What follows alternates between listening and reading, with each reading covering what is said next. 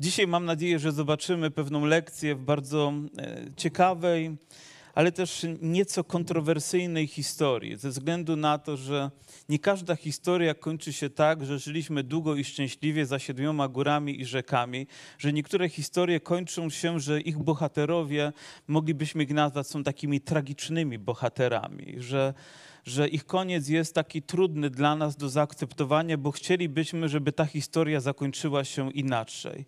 I z pewnością znamy takie osoby. Nie wiem, czy Jan Chrzciciel to jest dobry przykład, ale chcielibyśmy, żeby inaczej zakończył, a nie, że został pozbawiony głowy z powodu tego, że miał odwagę wypowiedzieć trudne słowa.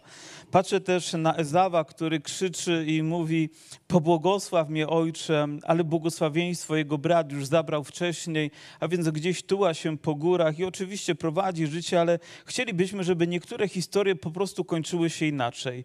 I też jest taka historia o pewnym też e, sędzi Jeffa się nazywał, czy Jeffa, jakby to przetłumaczyć, który powiedział, Pan dał mu zwycięstwo, bo Panie, co wyjdzie na moje spotkanie, to złożę Ci w ofierze. Pamiętacie, kto wyszedł? Jego córeczka wyszła. I gdy czytamy te historie, no, serce jest rozdarte, widząc jak tragicznie one się kończą. Chcielibyśmy, żeby inaczej się skończyły. Czy chciałbym, żeby ta historia, którą dzisiaj się podzielę, skończyła się inaczej? Jest to historia życia Samsona, tego człowieka, którego znamy, z tej siły, którą miał. Zaczyna się w takim oto momencie, jak większość historii w Księdze Sędziów, że lecz Izraelici znowu czynili zło w oczach Pana oczywiście, ponieważ tak różnie możemy spojrzeć na te same rzeczy. Niektórzy powiedzą, a to tylko kultura, a to tylko tradycja, a to tylko jakiś zwyczaj, a Pan powie, a to jest po prostu złe. I myślę, że jako Kościół mamy odwagę, żeby zło nazwać złem i zmierzyć się z tym, nawet jeżeli dla nas jest to niewygodne. Więc wydał ich Pan w rękę Filistyńczyków na 40 lat.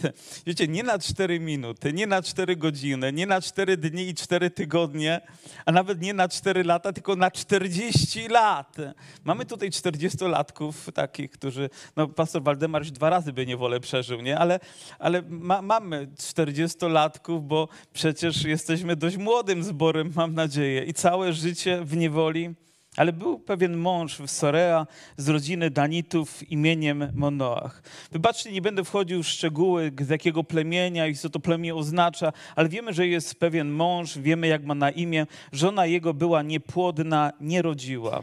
I myślę, że w tamtych czasach w ogóle jest to problem, kiedy małżeństwo chce, a nie może mieć dzieci. Bardzo pragną, modlą się, ale dzieci po prostu nie pojawiają się. Kiedyś na obozie chrześcijańskim byliśmy, w, w, pamiętam, w Ostrudzie i pewien misjonarzem misjonarz przyjechał ze Stanów Zjednoczonych wraz ze swoją żoną, byli już kilka lat w Polsce i modlili się o to, żeby mieć dzieci i nie mogli mieć dzieci, bardzo nie mogli mieć dzieci, a bardzo chcieli. No więc modliliśmy się o nich. I wyobraźcie sobie kilka miesięcy później była w ciąży, urodziła dziecko. Mało tego, rok później pojawiło się kolejne dziecko. Mało tego, trzy lata później pojawiło się kolejne dziecko. Pojawiła się czwórka i zaczęli się inaczej modlić, ale już nie na obozie chyba. Ja wierzę, że Bóg wysłuchuje nasze modlitwy, gdy jesteśmy w potrzebie. Gdy coś dzieje się takiego trudnego, to warto wołać do Boga i jak widać, Bóg ma moc uczynić coś. I oto kobiecie tej ukazał się anioł pański i rzekł do niej, oto ty jesteś niepłodna. No, stwierdził fakt. I nie rodziłaś, ale poczniesz i urodzisz syna. Widzicie, widzę pewną różnicę pomiędzy tym, jak my podchodzimy do rzeczy, a jak Bóg podchodzi. My możemy wskazać, że ktoś ma problem, a Bóg ma moc go rozwiązać. On nie tylko mówi, że jest problem, ale on go też rozwiązuje odpowiada na nasze potrzeby. A więc warto postępować tak jak Bóg. Jeżeli widzę coś, to może poczekam do czasu, aż Bóg da mi kolejne słowo, które będzie rozwiązaniem, a nie tylko wskazaniem na to, że w tej sytuacji jest jakaś rzecz, która wymaga tutaj naprawy i przemiany. A więc ukazał jej się anioł pański, że pocznie, a więc to była niezwykła rzecz, że kobieta dowiaduje się z samej góry, z najwyższej instancji, że będzie miała dziecko. Ktoś z Was miał takie objawienie, nie mówię o testach ciążowych, nie mówię o USG, nie mówię o innych rzeczach, po prostu to przekonanie. Tylko teraz uważaj, nie pij wina. I myślę, że to jest dobra rada w ogóle, nie tylko wtedy, ale jeżeli kobieta jest w ciąży, to dzisiejsza nauka dowodzi, że każdy kieliszek alkoholu jest zatruciem wód płodowych i to powoduje nieodwracalne skutki w życiu, w zdrowiu dziecka. Czy mam rację, drogie panie, czy może się mylę, ale naprawdę nawet jeden łyk alkoholu może być szkodliwy, jest już zabójczy i nie powinny tego kobiety robić. My, panowie, też nie powinniśmy, a tylko z innych powodów. A więc nie piła wina mocnego napoju, ani nie jest niczego nieczystego. To chyba było zgodne z tym, żeby, żeby też i Bogu w ten sposób przynieść chwałę. Gdyż oto poczniesz i porodzisz syna, brzytwa nie przejdzie po jego głowie, gdyż chłopiec ten od urodzenia będzie Nazyryjczykiem Bożym i zacznie wybawiać Izraela z ręki Filistynczyków. Znowu pojawia się to słowo, które jest w Biblii. Ono nie zawsze się pojawia i dotyczy pewnego wybrania i powołania do szczególnego dzieła. Nazyryjstwo, Nazyryjczyk. I myślę, że gdybyśmy patrzyli na Biblię, to znaleźlibyśmy kilku takich Nazyryjczyków. Pomyślcie, czy Jan Chrzciciel był Nazyryjczykiem? Czy został wybrany, powołany i szczególnie oddany Bogu? Wiemy, że nawet jego strój był inny, to czym się żywił było inne, wyróżniał się z pokolenia, w którym, w którym żył. Czy Samuel był Nazyryjczykiem? Wiemy, że był prorokiem, był powołany, ale też zostało to objawione jego jego mamie, że, że no, odpowiedź samego nieba, że urodzi syna, później poświęciła go nawet Bogu. I Pan rzeczywiście odpowiedział w niezwykły sposób i znaleźlibyśmy kilka takich postaci. Czy Pan Jezus był Nazyryjczykiem? A oto gra słów. Wiemy, że Jezus z Nazaretu, a tu Jezus Nazyryjczyk. I ponoć te rzeczy gdzieś tam się przeplatają. Niektórzy mówią, że gdy to wypowiadamy, to również stwierdzamy, stwierdzamy to drugie. Mam inne pytanie. Czy my jesteśmy Nazyryjczykami? Czy ktoś z nas jest Nazyryjczykiem? Czy komuś zostało to objawione tak z nieba, że urodził się, urodził się dla Bożej chwały? I oto odpowiedź. Widzicie, tu mamy szczególne wydarzenie, bo rzeczywiście ta, ta sytuacja jest taka ponadnaturalna. Ale Biblia mówi, że Bóg miał w swoich planach każdego z nas, zanim ta ziemia powstała. Czyż to nie jest wybranie? Ujął nas, aby nas wybrać, aby nas powołać, aby nas uświęcić. Czy to nie jest powołanie z przeznaczeniem naszego życia? Czy potrzebujemy większego i wspanialszego dowodu, by cieszyć się tym, że urodziliśmy się tutaj dla Bożej chwały? Wiemy, że to urodzenie nie było przypadkowe. I myślę, że nikt z nas nie urodził się przypadkowo. I oczywiście dobrze też jest wiedzieć, że kiedy się rodzimy, to ktoś z tego powodu się cieszy, a nie mówi, że kolejny problem się pojawił na świecie i jak ja sobie teraz poradzę, bo takie rzeczy są raniące i straszne.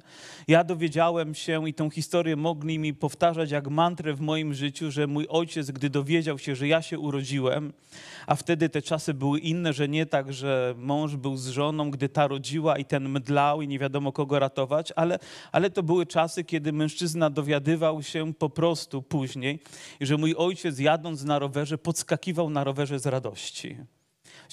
To nie był BMX, to była, to była stara, taka 100-kilowa jakaś maszyna, a więc to trzeba było wytrzynu. Wiecie, jakie to było dla mnie satysfakcjonujące, że mój tata cieszył się z powodu tego, że ja się urodziłem, że tak byłem oczekiwany.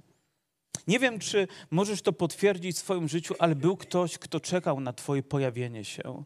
Ktoś, komu bardzo zależało i bardzo zależy, byśmy mogli tutaj żyć i żyli dla Jego chwały i nigdy tego faktu nie powinniśmy przyćmić żadnymi wydarzeniami, okolicznościami i trudnościami. Ta rzecz powinna rozświecać nasze serca, napędzać wszystkie mechanizmy naszego systemu życia, by czynić się, by żyć z radością, by czynić to dla Bożej chwały, by cieszyć się każdym dniem. Mamy taki przywilej. Wiemy, że ten chłopiec został przeznaczony dla Boga. Brzytwa nie przejdzie po jego głowie, znaczy nie będą go strzyc. Wyobrażam, jak to jest po kilku latach mieć takiego synka z takimi włosami po, po, po gdzieś tutaj tą tylną część ciała. I poszła ta kobieta i powiedziała do swojego męża, przyszedł, przyszedł do mnie mąż Boży, wygląd jego był jak wygląd anioła Bożego, niesamowity bardzo. Nie wiem, jak aniołowie wyglądają. Kto z was wie? Próbujemy je przedstawiać, ale wiemy, że był niesamowity. Zrobiło to na niej wrażenie. Czy jego karnacja jaśniała, czy szaty lśniące, czy był wyższy od innych, czy tonacja głosu, ale było coś niezwykłego, coś, co przykuło jej uwagę. Mówią, niesamowity był bardzo. Chyba nie miał skrzydeł, bo gdyby było, to byłoby takie oczywiste, taki znak rozpoznawczy, którego nie da się przeoczyć, nie? Ale wiemy, że był niesamowity. Zapytałam go, skąd jest, on odpowiedział, a on nie powiedział mi swego imienia, tylko rzekł do mnie, oto poczniesz i, i porodzisz syna, a teraz nie pij wina ani mocnego napoju i wszystkie te wskazówki daje do dnia swojej śmierci będzie Nazaryjczykiem Bożym. Do dnia swojej śmierci. Wiecie, warto tutaj utrwalić tę myśl, ponieważ ten dzień nastąpi.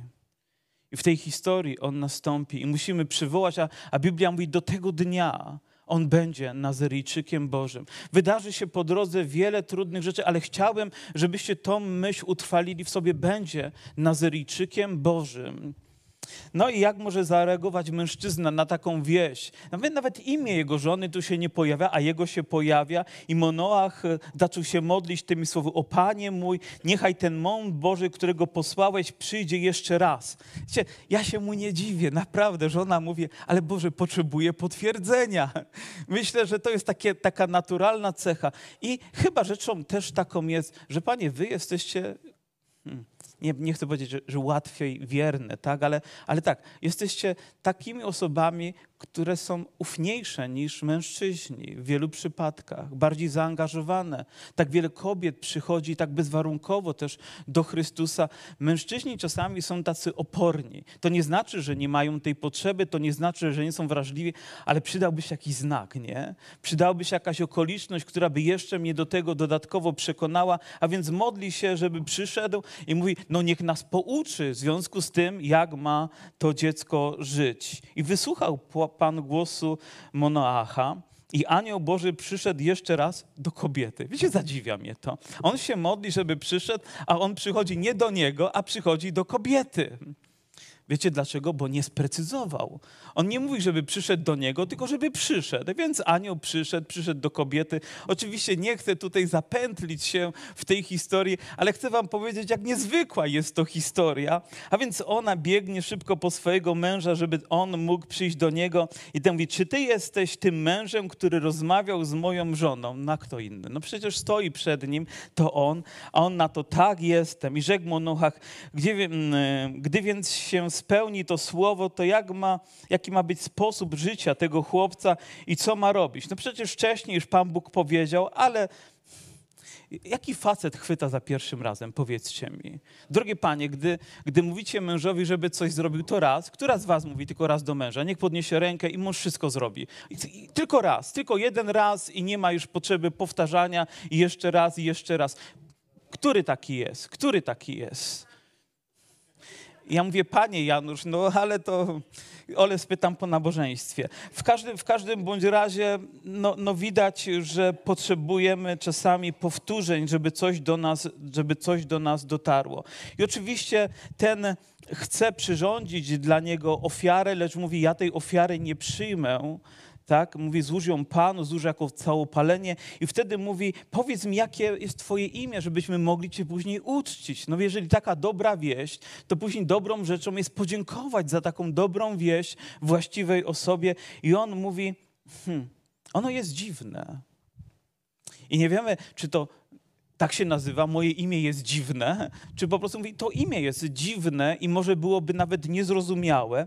I wtedy monach wziął kąźlątką fiarbę z pokarmu, złożył je na skalę Panu, temu, który czyni dziwne rzeczy. Zgadzacie się z tym? Że Bóg czasami czyni rzeczy, które są dziwne i to słowo dziwne ma jakby podwójne znaczenie dla mnie, że zadziwiają mnie, a czasami dziwią mnie. Po prostu, że nie zawsze wszystko rozumiem. Boże, naprawdę tak? I gdy czytam tę historię, jestem zadziwiony i dziwię się, że ona nie skończyła się nieco inaczej. A gdy płomień buchnął z ołtarza ku niebu, to i ofiara została przyjęta i oczywiście, i oczywiście anioł został też wzięty, też w górę zniknął w tym momencie. I wtedy Monoach wpada w taką rozpacz. Mówi, mówi, zginęliśmy. Mówi, widzieliśmy anioła. Mówi, i w związku z tym już po nas. I wtedy żona jego, a to my niby jesteśmy tymi zdroworozsądkowymi, myślącymi ludźmi, mówi, jeśli by Pan chciał naszej śmierci, to nie przyjąłby z naszych rąk tej ofiary.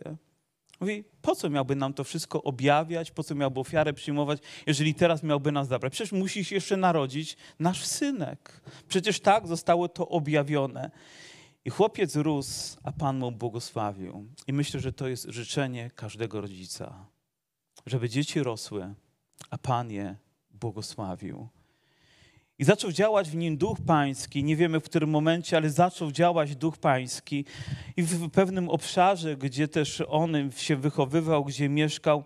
I oto zaczyna się historia, że pewnego razu poszedł Samson do miny i zobaczył w tymie kobietę Filistynkę. I tutaj rozpoczyna się ta trudniejsza część jego historii.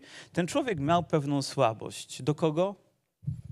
Nie tylko do siebie samego, ale do kobiet. Spojrzał na kobietę, spodobała mu się, mówi, będzie moją żoną.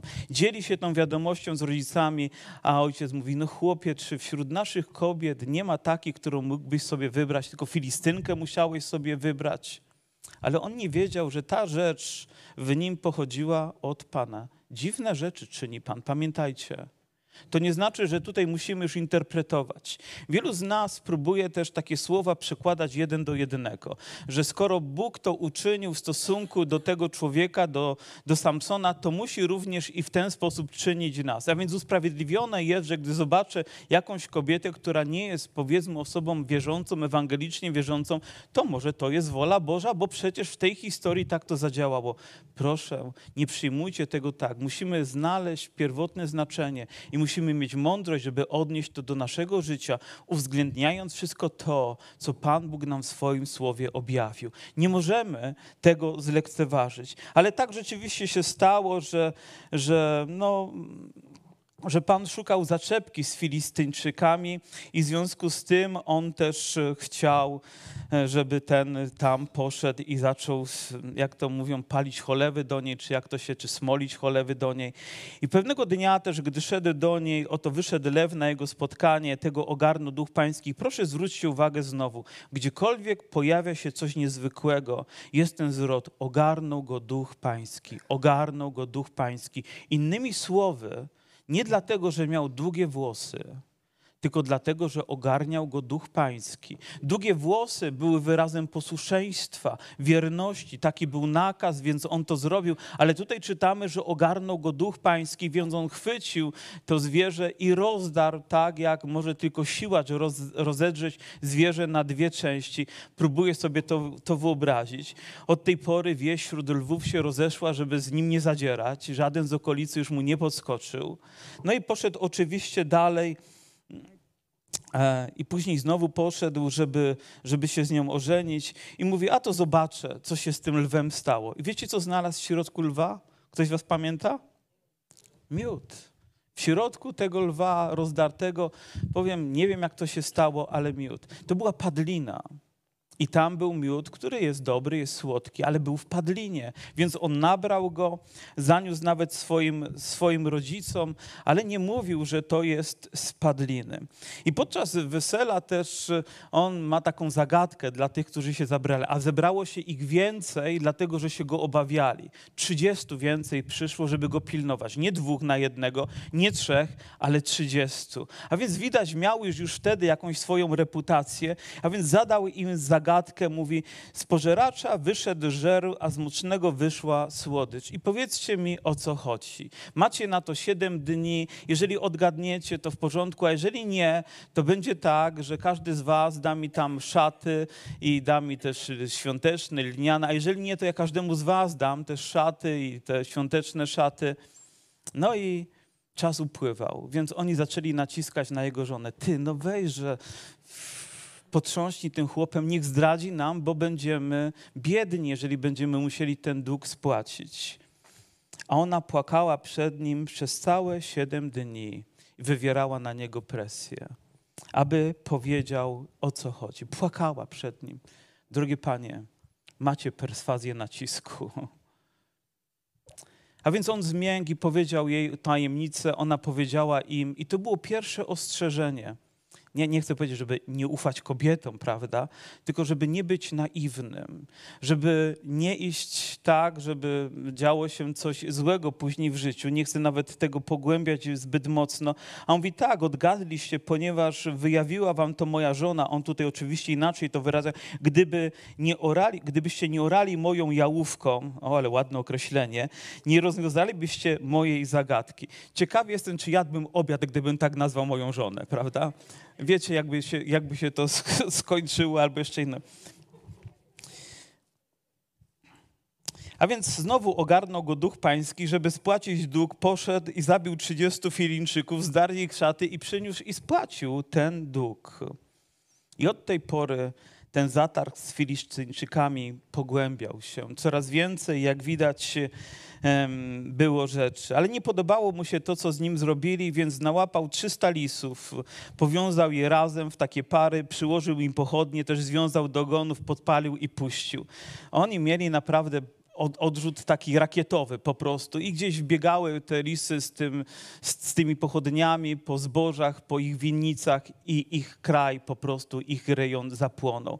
Nie podobało się to im, w związku z tym z pewnością musiał on się ewakuować i schować się gdzieś daleko i schował się w, w rozpadlinie skalnej. Wtedy naciągnęli i rozłożyli się obozem Judzie i, roz, i, ro, mm, i żeby go tam pojmać.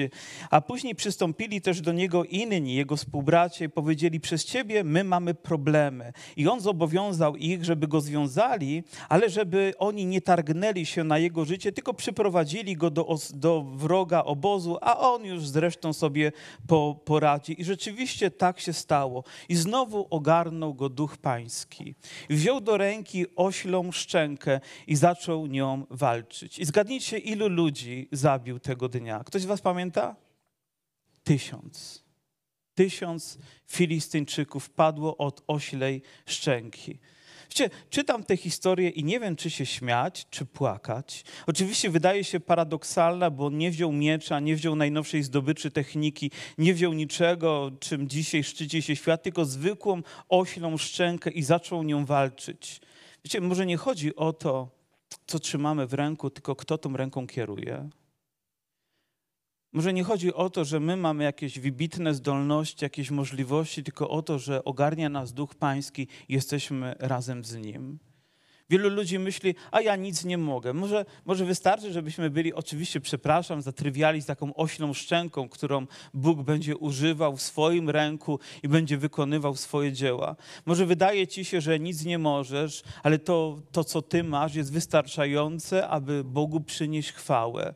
Może te niewielkie rzeczy stają się wielką chwałą dla Boga, kiedy pozwolimy Jemu działać w naszym życiu. A więc każdy z nas ma coś do zaoferowania wyjątkowego Bogu. On wziął zwykłą oślą szczękę, a to wystarczyło, by pokonać tak wielu wrogów.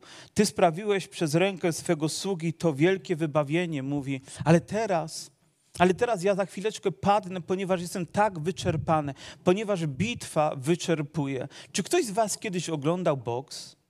Wiecie, i nawet 15 rund, które jest i dwóch ludzi tylko walczy, wyczerpują ich do skraju możliwości, bo tak trudna jest walka. A on walczył z tysiącem osób bez przerwy przez cały czas. Był naprawdę wyczerpany fizycznie, pomimo swojej tężyzny fizycznej. Lecz ja teraz, mówi, umrę z pragnienia i wpadnę w ręce nieobrzezanych. Jak to jest, że po tak wielkim zwycięstwie przychodzi tak wielka chwila zwątpienia? Że Bóg czyni jakąś niezwykłą rzecz również na jego oczach. Powiem, świat może tylko sprawić, że jemu szczęka opadnie z powodu tego, co Pan dokonał, a on mówi, ale ja teraz umrę. Myślisz, że w Twoim życiu jest inaczej? Bóg dokonuje jakiejś wielkiej rzeczy, a na drugi dzień martwisz się o prozaiczne rzeczy dnia codziennego. Bóg uczynił wielkie zbawienie, a ty się zastanawiasz, jak będzie wyglądał kolejny dzień. Pan Jezus oddał za ciebie swoje życie. On poszedł na Golgotę, a ty myślisz, że nie zatroszczy się o ciebie, gdy przyjdzie pierwsza trudność i problem, że to wielkie dzieło jakby poszło na marne, a teraz cię zostawi i padniesz gdzieś tam sam na pustyni i nikt o tobie nie będzie pamiętać. Ale takie myśli wkradają się, nawet wielkich Bożych mężów. Dziwne są dzieła Boże. Dlaczego takie wyczerpanie przychodzi? Ponieważ walczymy, ponieważ się trudzimy, ponieważ przykładamy rękę czasami do dobrego dzieła, a to potrafi nas wyczerpywać. Również i ludzie w służbie, gdy zwiastują Ewangelię, schodzą i jesteśmy czasami wyczerpani. Idziemy gdzieś, służymy, wychodzimy, jesteśmy wyczerpani, ale nie poddajemy się, nie załamujemy rąk i mówimy, o już teraz to koniec ze mną. Proszę, nie poddawaj się, proszę, nie rezygnuj, proszę, nie bądź człowiekiem, który polega na sobie samym, ale wiedz, że Bóg ma dla ciebie to, co za chwilę cię nasyci i zaopatrzy. I oto sprawia Pan, wtedy Bóg rozszczepił głębinę skalną, która jest w Lechi i wyszła z niego woda i napił się więc i wróciła mu ochota i ożywił się. Innymi słowy, wróciła mu ochota do życia, ponieważ napił się czego? Wody, którą dał mu Pan. Powiedzcie, kto jest dla nas wodą żywota? Kto sprawia, że chce nam się żyć? Kto sprawia, że nasze życie ma nadzieję? Czy nie Jezus? Czy nie potrzebujemy tej historii, która mówi nam o tak dziwnych rzeczach, rozpatrywać tak, jak też mówi Paweł, że nie walczymy z krwią i z ciałem, ale musimy w duchowy sposób się również i odnieść do tej historii, by wziąć to, czego potrzebujemy. Jeżeli tracisz chęć do życia, jeżeli załamujesz ręce, jeżeli przychodzą trudne dni, to pamiętaj, że w wodzie żywota jest dla ciebie ratunek. Pamiętaj, że w Jezusie Chrystusie jest nadzieja dla nas wszystkich.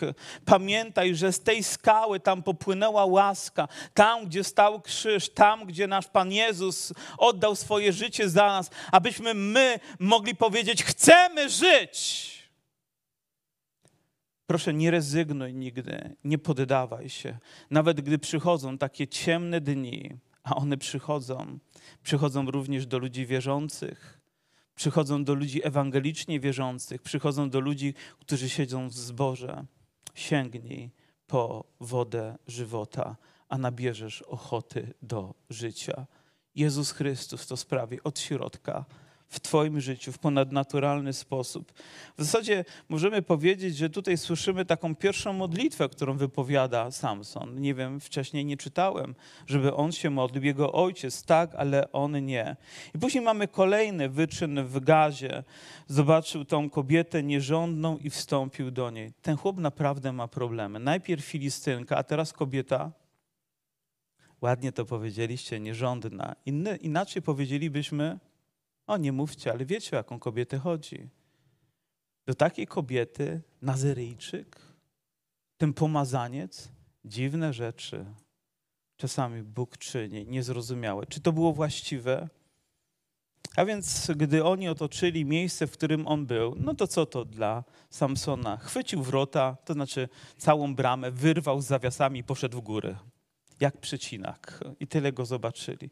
Wyobrażacie sobie, jaką musiał mieć siłę, żeby wyrwać całe drzwi ja wiem, jaką może mieć siłę człowiek, który jest poddany pewnej próbie, ponieważ gdzieś adrenalina, czasami słyszałem o ojcach, którzy byli w stanie podnieść nawet samochód, żeby wydobyć dziecko, ponieważ adrenalina zadziałała tak mocno. Ja wiem, jak działa adrenalina, gdy pewnego dnia moja żona z 30 razy mówi, żebym trzydźwiową szafę zniósł do piwnicy, ja mówię, nie da się. I przychodzę po południu, szafę ona sama zniosła. Ja wiem, jak działa adrenalina. Ale to nie było tak, że zadziała tutaj adrenalina. On miał tą siłę, ponieważ Bóg mimo wszystko był dalej razem z nim. A później znowu pojawiła się na jego horyzoncie kolejna kobieta. Na imię miała Dalina. I zakochał się w niej. No, wsiąkł chłop.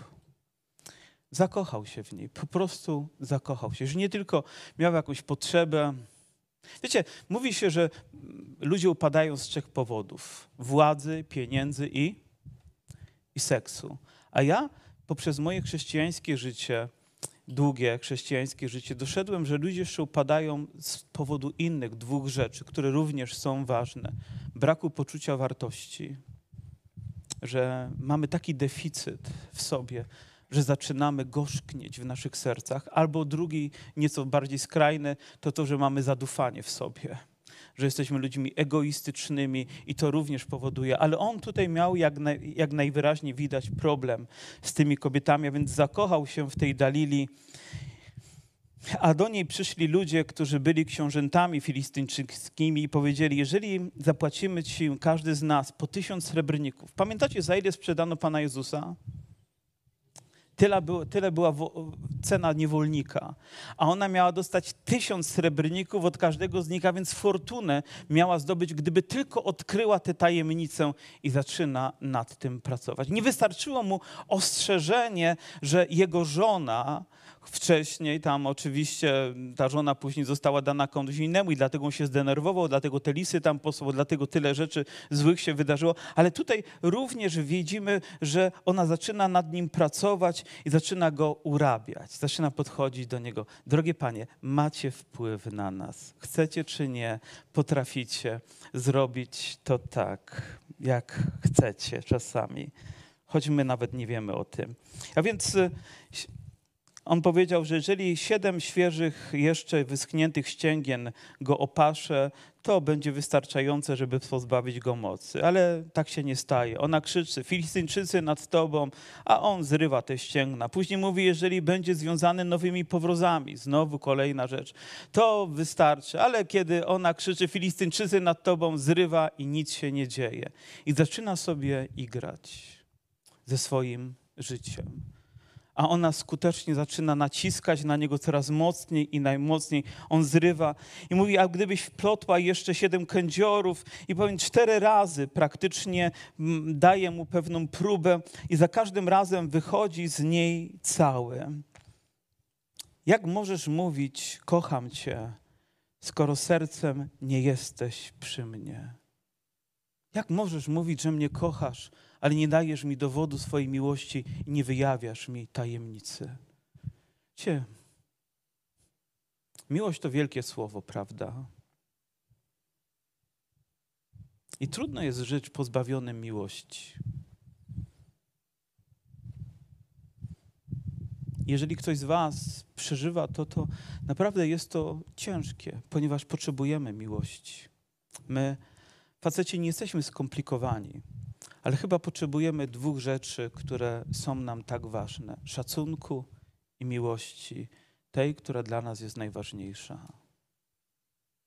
Potrzebujemy tego. Ona uderzyła w ten czuły punkt w życiu Samsona. I wtedy on otworzył się i wyjawił tajemnicę, że, że jest Nazyryjczykiem Bożym i że gdyby się ogoliło jego głowę, to będzie pozbawiony swojej siły. I ona mówi: Prawdę powiedziałeś teraz.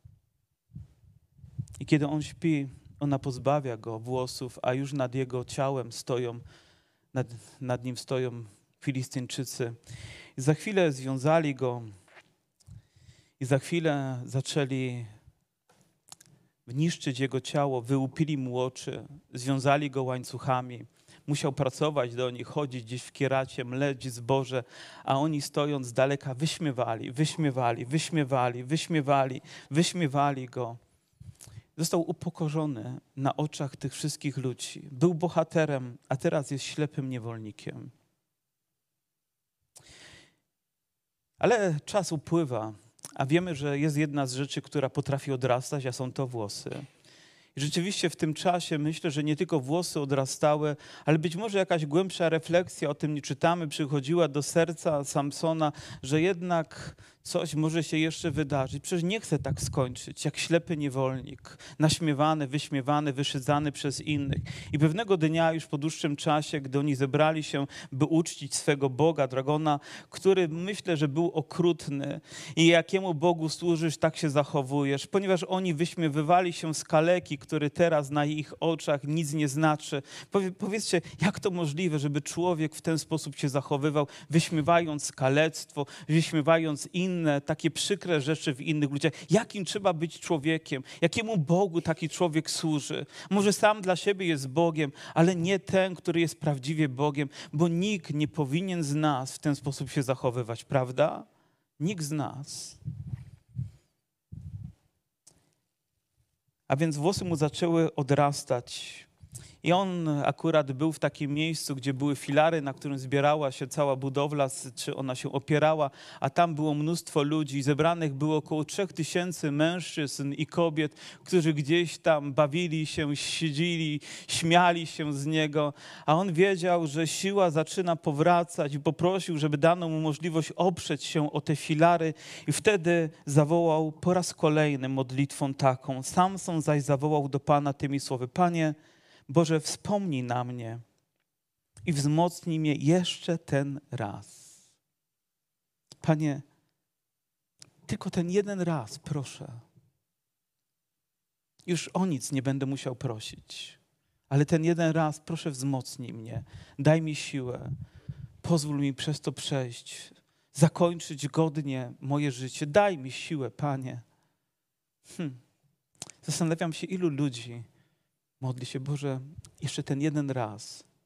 I później najczęściej jest kolejny, kolejny, kolejny raz, ale ten raz jest tak wyjątkowy dla mnie, tak niezwykły, tak, tak desperacko Cię, Panie, potrzebuję. A może ktoś z Was jest w takiej sytuacji? Panie, tak bardzo Cię dzisiaj potrzebuję. Tak bardzo chciałbym, żebyś wkroczył w moje życie. I one napiera na te słupy, one się przewracają, a wraz z nim cała budowla, która zawala się również na niego. Giną tysiące ludzi. Przychodzi jego ojciec i przychodzą też jego bracia, więc wygląda na to, że ta kobieta nie tylko miała jednego syna, który był tutaj, on zapoczątkował coś i synów było więcej. Przychodzą, żeby zabrać jego ciało, wydobywają, żeby godniej pożegnać. Wiecie, i oto rodzi się pytanie, czy Samson jest bohaterem, czy jest przegranym człowiekiem? Czy ta historia mogła zakończyć się inaczej, czy po prostu tak musiała się zakończyć? Gdy czytamy list do Hebrajczyków, 11 rozdział, jest wymieniona cała lista bohaterów, i na koniec, jakby jeszcze rzutem na taśmę, autor tego listu wymienia i Gedeon, i zgadnijcie, kogo tam również wymienia? Wymienia Samsona. Wymienia Samsona w tej liście. Tragiczny bohater dla mnie. Ale wiecie, ta historia uczy mnie, że tak wygląda życie, że ono nie zawsze jest tak, jakbyśmy chcieli. O, poukładamy sobie według naszego schematu. Czasami są rzeczy, które przeplatają się, czasami są rzeczy niezrozumiałe, czasami są rzeczy dziwne, czasami są rzeczy trudne, czasami trudne do zinterpretowania i do wyjaśnienia również przez nas. Tak wygląda. Ale wierzę, wierzę również to, że, że w Jezusie Chrystusie nie musimy tragicznie kończyć. Nie musimy być tragicznymi bohaterami, że on uczynił coś wyjątkowego. On nie był tragicznym bohaterem. Co prawda, tak, on został posłany na Golgotę i wiemy, ile musiał wycierpieć, wiemy, przez co przeszedł, ale on zmartwychwstał. On żyje.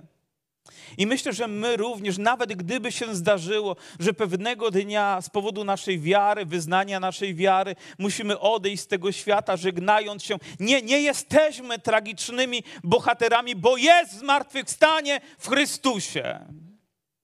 Bo gdy chowamy kogoś, to nie jest koniec, to nie jest czarna rozpacz, ale jako ludzie wierzący mamy nadzieję. I nawet gdy sytuacja wydaje się tak trudna, my wciąż mamy nadzieję. Może wystarczy, że powiemy, Panie, ten jeszcze jeden raz, tak bardzo Cię potrzebuję. Nawet jeżeli w całym moim życiu pogubiłem się, zrobiłem wiele głupich rzeczy, nierozsądnych rzeczy, mogłem inaczej poprowadzić moje życie, ale ten jeden raz, Panie, proszę przyjdź i dotknij mojego serca, proszę przyjdź i zmień moje życie, proszę odnów moją miłość do męża, moją miłość do żony, moją miłość do kościoła, moją miłość do Ciebie. Panie, proszę, rozwiąż ten problem problem, bo jesteś Bogiem Wszechmogącym. Nie chcę tak kończyć. Panie, nie chcę. Może ta modlitwa jest głęboko ukryta w Twoim sercu.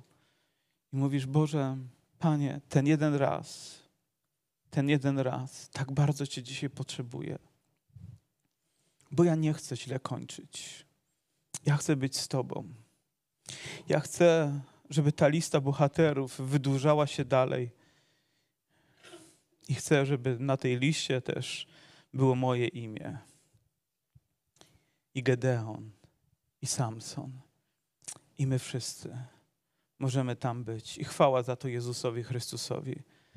Moje serce jest rozdarte za każdym razem czytając historię Samsona. Ponieważ mój scenariusz byłby inny dla jego życia. Ale Pan czasami czyni dziwne rzeczy. Patrzę na życie niektórych ludzi i mój scenariusz byłby inny. Ale Bóg czyni czasami rzeczy niezrozumiałe dla mnie. Ale ufam Mu. Wiecie, i niezmiennie chcę na Nim polegać. Czasami wydaje mi się, że już nie mam sił, a Pan przychodzi i daje mi swoją wodę i siły wracają. I znowu chce mi się żyć. I znowu mam wizję, i znowu mam pragnienie, i znowu mam cel, i znowu mam tą świeżość, która pochodzi od Boga. Czasami popełniamy głupoty, czasami upadamy. Czasami już ludzie mówią, nic z ciebie nie będzie. Niektórzy cię wyśmiewają i szydzą, patrząc na twój widok. Ale pamiętaj, że przychodzi dzień, przychodzi czas, kiedy możesz powiedzieć: Panie, ten jeszcze raz. Proszę, przyjdź, dotknij mojego życia.